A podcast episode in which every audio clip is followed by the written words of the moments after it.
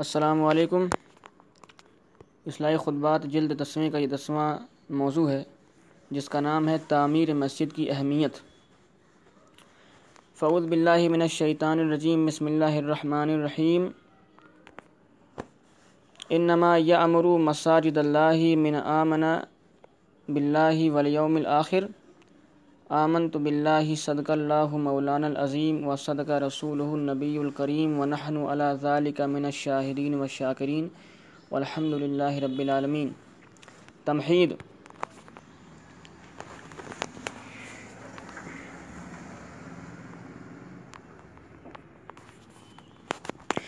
جناب صدر و مہمانان گرامی اور معزز حاضرین، السلام علیکم ورحمۃ اللہ وبرکاتہ۔ ہم سب کے لیے یہ بڑی سعادت کا موقع ہے کہ آج ہم سب کا ایک مسجد کی تعمیر کی سنگ بنیاد میں حصہ لگنے والا ہے۔ مسجد کی تعمیر کرنا یا اس میں کسی طرح کا حصہ لینا ایک مسلمان کے لیے بڑی خوش نصیبی کی بات ہے۔ جو آیت ابھی میں نے آپ کے سامنے پڑھی ہے، اس میں اللہ تعالیٰ نے ارشاد فرمایا ہے کہ اللہ تعالیٰ کی مسجدیں صرف وہی لوگ آباد کرتے ہیں جو جن کا اللہ پر اور یوم آخرت پر ایمان ہو۔ لہٰذا مسجد کی تعمیر انسان کے ایمان کی علامت ہے اور اس کے ایمان کا اولین تقاضا ہے۔ مسجد کا مقام۔ اسلامی معاشرے میں مسجد کو جو مقام حاصل ہے وہ کسی مسلمان سے پوشیدہ نہیں ہے۔ نبی اکرم صلی اللہ علیہ وسلم نے نماز کو دین کا ستون قرار دیا اور فرمایا کہ جو شخص نماز قائم کرتا ہے وہ دین کو قائم رکھتا ہے اور جو شخص نماز کو چھوڑ دیتا ہے وہ دین کی بنیاد ستون کو توڑتا ہے۔ اور چنانچہ وہی نماز اللہ تعالیٰ کے یہاں صحیح معنی میں مقبول ہے، جو نماز جماعت کے ساتھ مسجد میں ادا کی جائے اور جو نماز گھر کے اندر پڑھ لی جائے، اس کو فقہ کی اصطلاح میں ادا قاصر کہا جاتا ہے یعنی کہ وہ نماز ناقص ہے، ادھوری ہے۔ نماز کی کامل ادائیگی یہ ہے کہ انسان جماعت کے ساتھ مسجد میں نماز ادا کرے۔ مسلمان اور مسجد، اس لیے مسلمانوں کا یہ تگرے امتیاز رہا ہے کہ وہ جہاں کہیں گئے اور جن خطے اور علاقے میں پہنچے وہاں پر اپنا گھر تعمیر ہو ہو یا نہ ہو، لیکن سب سے پہلے انہوں نے وہاں جا کر اللہ کے گھر کی بنیاد ڈالی۔ اور ایسے سنگین اور خطرناک حالات میں بھی ان فریضے کو نہیں چھوڑا، جبکہ ان کی جانوں پر بنی ہوئی تھی۔ اور جب مال کی بھی کمی تھی، فقر و فاقہ کا دور دورہ تھا، اس حالات میں بھی امت مسلمہ نے مسجد کی تعمیر کو کسی حال میں پش پشت نہیں ڈالا۔ جنوبی افریقہ کا ایک واقعہ۔ مجھے یاد آیا ہے کہ آج سے تقریباً سات سال پہلے مجھے جنوبی افریقہ یعنی کہ ساؤتھ افریقہ جانے کا اتفاق ہوا۔ جنوبی افریقہ وہ ملک ہے جو افریقہ کے بر اعظم میں انتہائی جنوبی کنارے پر واقع ہے یعنی ایک دم ساؤتھ میں ہے۔ اور اس کا مشہور شہر کیپ ٹاؤن ساری دنیا میں مشہور ہے۔ اس شہر میں جا کر میں نے دیکھا کہ وہاں پر زیادہ تر ملیا کے لوگ آباد ہیں۔ جو آج کل ملیشیا کہا جاتا ہے۔ وہ مسلمان وہاں آباد ہیں، ان میں اسی فیصد ملیا کے لوگ ہیں، ملیشیا کے لوگ ہیں۔ میں نے پوچھا کہ ملیا کے لوگ یہاں کیسے پہنچ گئے، تو اس وقت مجھے اس کی بڑی عجیب تاریخ بتائی گئی، جو ہم سب کے لیے بڑی عبرت کا سامان ہے۔ ملیا والوں کی کیپ ٹاؤن آمد۔ لوگوں نے بتایا کہ یہ دراصل ملیا کے وہ لوگ ہیں کہ جب انگریزوں نے ملیا کی ریاست پر قبضہ کیا اور ان کو غلام بنایا، جس طرح ہندوستان پر قبضہ کر کیا تھا اور ان کو غلام بنایا تھا۔ تو یہ وہ لوگ تھے جو انگریزوں کی حکومت کو تسلیم کرنے کے لیے تیار نہیں تھے۔ چنانچہ یہ لوگ انگریزوں سے آزادی حاصل کرنے کے لیے جہاد کرتے تھے۔ چنانچہ یہ لوگ بے سر و سامان تھے، ان کے پاس وسائل کم تھے۔ ان کے لیے انگریز اس لیے انگریز ان پر غالب آ گئے۔ اور انگریزوں نے ان کو گرفتار کر کے گرفتار کر کے ان کے پاؤں میں بیڑیاں ڈال کر اور غلام بنا کر کیپ ٹاؤن لے آئے۔ اس طرح ان ملیا کے مسلمانوں کی ایک بہت بڑی تعداد یہاں پہنچ گئی۔ آج یہ انگریز اور مغربی ممالک والے بڑی رواداری اور جمہوریت اور آزادی اظہار رائے کا سبق دیتے ہیں، لیکن اس وقت ان کا یہ حال تھا کہ جن کو غلام بنا، بنایا تھا ان کے پاؤں میں بیڑیاں ڈال دی تھیں اور ان کو اپنے دین اور عقیدے کے مطابق نماز پڑھنے کی بھی اجازت نہیں تھی۔ وہ اگر اپنے گھر میں بھی نماز پڑھنا چاہتے تو اس کی بھی ان کو اجازت نہیں تھی۔ اگر کوئی شخص نماز پڑھتا ہو، ہوا پایا جاتا تو اس کے اوپر ہنٹر برسائے جاتے۔ رات کی تنہائی میں نماز کی ادائیگی۔ ان لوگوں سے دن بھر محنت، مزدوری کے کام لیے جاتے۔ مشقت والے کام ان سے لیے جاتے اور شام کو جب کھانا کھانے کے بعد رات کو ان کے آقا سو جاتے تو سوتے وقت ان کے پاؤں سے بیڑیاں کھولی جاتی تاکہ اپنے بیر اپنے برقوں میں اپنے بیرکوں میں جا کر سو جائیں۔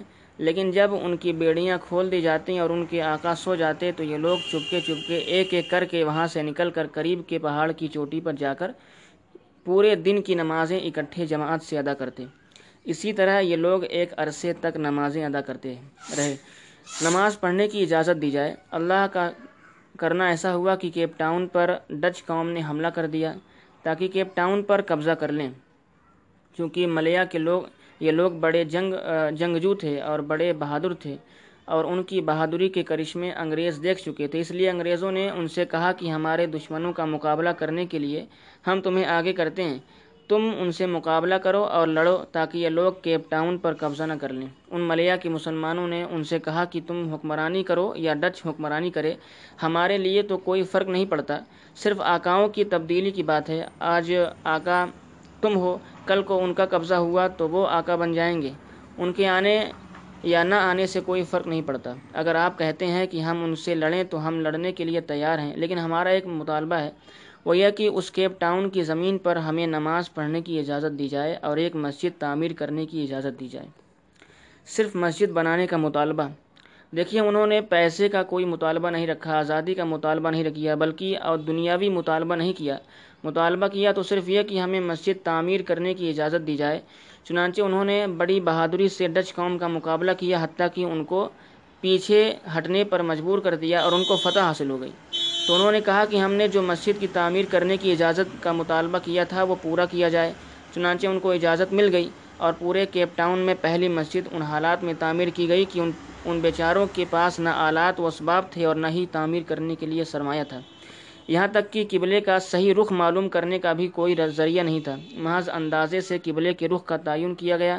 چنانچہ اس کا رخ قبلے کے صحیح سمت سے بیس یا پچیس ڈگری ہٹا ہوا ہے۔ آج اس مسجد میں صفیں سیدھی کر کے بتائی جاتی تو انہوں نے یہ، تو انہوں نے نہ تو یہ مطالبہ کیا کہ ہمیں رہنے کے لیے مکان دو، نہ یہ مطالبہ کیا کہ ہمیں پیسے دو، نہ یہ مطالبہ کیا کہ ہمارے کھانے کھانے پینے کا بندوبست کرو، بلکہ پہلا مطالبہ یہ کیا کہ ہمیں مسجد بنانے کی اجازت دی جائے۔ یہ ہے ایک امت مسلمہ کی تاریخ کہ اس نے مسجد کی تعمیر کو ہر چیز پر مقدم رکھا اور ان حالات میں بھی مسجد کی تعمیر کی فریضے کو نہیں چھوڑا نہیں چھوڑا۔ ایمان کی حلاوت کس کو؟ حقیقت میں ایمان کی حلاوت انہیں، انہی جیسے لوگوں کو نصیب ہوتی ہے۔ ہمیں اور آپ کو تو بیٹھے بٹھائے دین حاصل ہو گیا ہے۔ مسلمان ماں باپ کے گھر میں پیدا ہو گئے اور اپنے ماں باپ کو مسلمان پایا۔ اس دین کو حاصل کرنے کے لیے کوئی قربانی نہیں دینی پڑی۔ کوئی پیسہ خرچ نہیں کرنا پڑا، کوئی محنت نہیں کی۔ اس کا نتیجہ یہ ہے کہ اس دین کی ہمارے دلوں میں کوئی قدر نہیں ہے۔ لیکن جن لوگوں نے اس کام کے لیے محنت کی، قربانیاں دیں، مشقتیں جھیلی ہیں، ان کو در حقیقت ایمان کی صحیح حلاوت نصیب ہوتی ہے۔ ہمیں شکر کرنا چاہیے۔ یہ واقعہ میں نے اس لیے بیان کیا کہ ہمیں ہم اللہ تعالیٰ کا شکر ادا کریں کہ اللہ تعالیٰ کے فضل و کرم سے مسجد کی تعمیر کرنے میں ہم پر کوئی پابندی عائد نہیں، کوئی پریشانی اور الجھن نہیں، بلکہ جب اور جہاں مسجد بنانا چاہیں مسجد بنا سکتے ہیں۔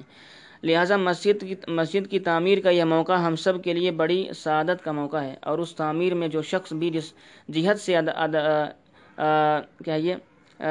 درمے درمے، قدمے قدمے جس طرح بھی ممکن ہو حصہ لے، تو ان کے، اس کے لیے بڑی عظیم سعادت کی بات ہے۔ مسجد کی آبادی نمازیوں سے۔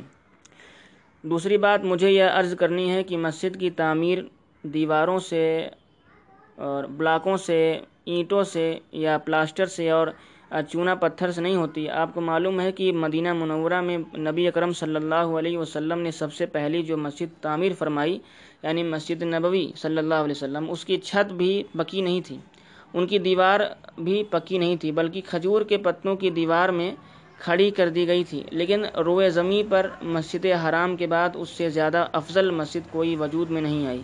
اس سے معلوم ہوا کہ مسجد ان دیواروں کا نام نہیں، مسجد ان میناروں کا نام نہیں، اس محراب اور ان پتھر اور چونے کا نام نہیں، بلکہ مسجد در حقیقت سجدہ کرنے والوں کا نام۔ اگر بڑی عالیشان مسجد تعمیر کر دی گئی اور اس پر دنیا بھر کی دولت خرچ کر کے اس پر نقش و نگار بنا دیے گئے، لیکن وہ مسجد نماز پڑھنے والوں سے خالی ہے تو وہ مسجد آباد نہیں ہے، بلکہ وہ مسجد ویران ہے۔ لہٰذا مسجد کی آبادی وہاں پر نماز پڑھنے والوں سے اور وہاں پر ذکر کرنے والوں سے ہوتی۔ ہے قریب قیامت میں مساجد کی حالت۔ نبی کرم صلی اللہ علیہ وسلم نے قیامت کے قریب کے حالات کے پیش، پیشن گوئی کرتے ہوئے فرمایا تھا کہ آخر دور میں ایسا زمانہ آ جائے گا۔ مساجد ہم عامرتن وہیا خرابن۔ یعنی بظاہر ان کی مسجدیں آباد ہوں گی، تعمیر شدہ ہوں گی اور دیکھنے میں بڑی عالیشان مسجدیں نظر آئیں گی، لیکن اندر سے وہ ویران ہوں گی۔ اس لیے ان کی میں نماز پڑھنے والے بہت کم ہوں گے۔ اور جن کاموں کے لیے مسجد بنائی جاتی ہے، ان کاموں کی ادائیگی کرنے والے بہت کم ہوں گے۔ ایسی مسجد کے بارے میں فرمایا کہ بظاہر وہ آباد ہے، لیکن حقیقت میں وہ ویران ہے۔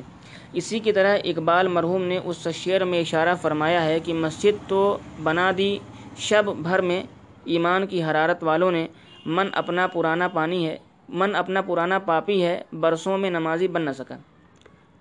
اختتام۔ بہرحال جو لوگ اس مسجد کی تعمیر میں جس جہت سے بھی حصہ لے رہے ہیں، ان کے لیے بڑی سعادت کی بات ہے۔ اللہ تعالیٰ اس کام کی مشکلات کو ان کے لیے آسان فرمائے اور ان کو پائے تکمیل تک پہنچائے۔ آمین۔ لیکن یہ بات کبھی نہ بھولیے کہ مسجد کے سلسلے میں ہمارا فریضہ صرف عمارت کھڑی کر دینے پر ختم نہیں ہوتا، بلکہ عمارت کھڑی کر دینے کے بعد یہ بھی ہمارے فرائض میں داخل ہے کہ ہم اس کو نماز سے آباد کریں، تلاوت سے آباد کریں، اللہ کے ذکر سے آباد کریں۔ اسلامی معاشرے میں مسجد در حقیقت ایک مرکزی مقام کی حامل ہے، ایک سینٹر ہے۔ اس لیے کہ وہاں سیرت کی تعمیر ہوتی ہے، وہاں کردار کی تعمیر ہوتی ہے، اخلاق فاضلہ کی تعمیر ہوتی ہے۔ انہی کاموں کے لیے اس مسجد کو تعمیر کیا جا رہا ہے۔ تاکہ یہ مسجد ظاہر اعتبار سے بھی آباد ہو اور باطنی اعتبار سے بھی آباد ہو۔ اللہ تعالیٰ سے دعا ہے کہ اس مسجد کی تعمیر کو تمام اہل محلہ کے لیے باعث خیر و برکت بنائے اور تمام اہل محلہ کو اس سلسلے میں اپنے فرائض ادا کرنے کی توفیق عطا فرمائے اور اس مسجد کو صحیح معنی میں آباد رکھنے کی توفیق عطا فرمائے۔ آمین۔ و آخر الدعوانا ان الحمد للہ رب العالمین۔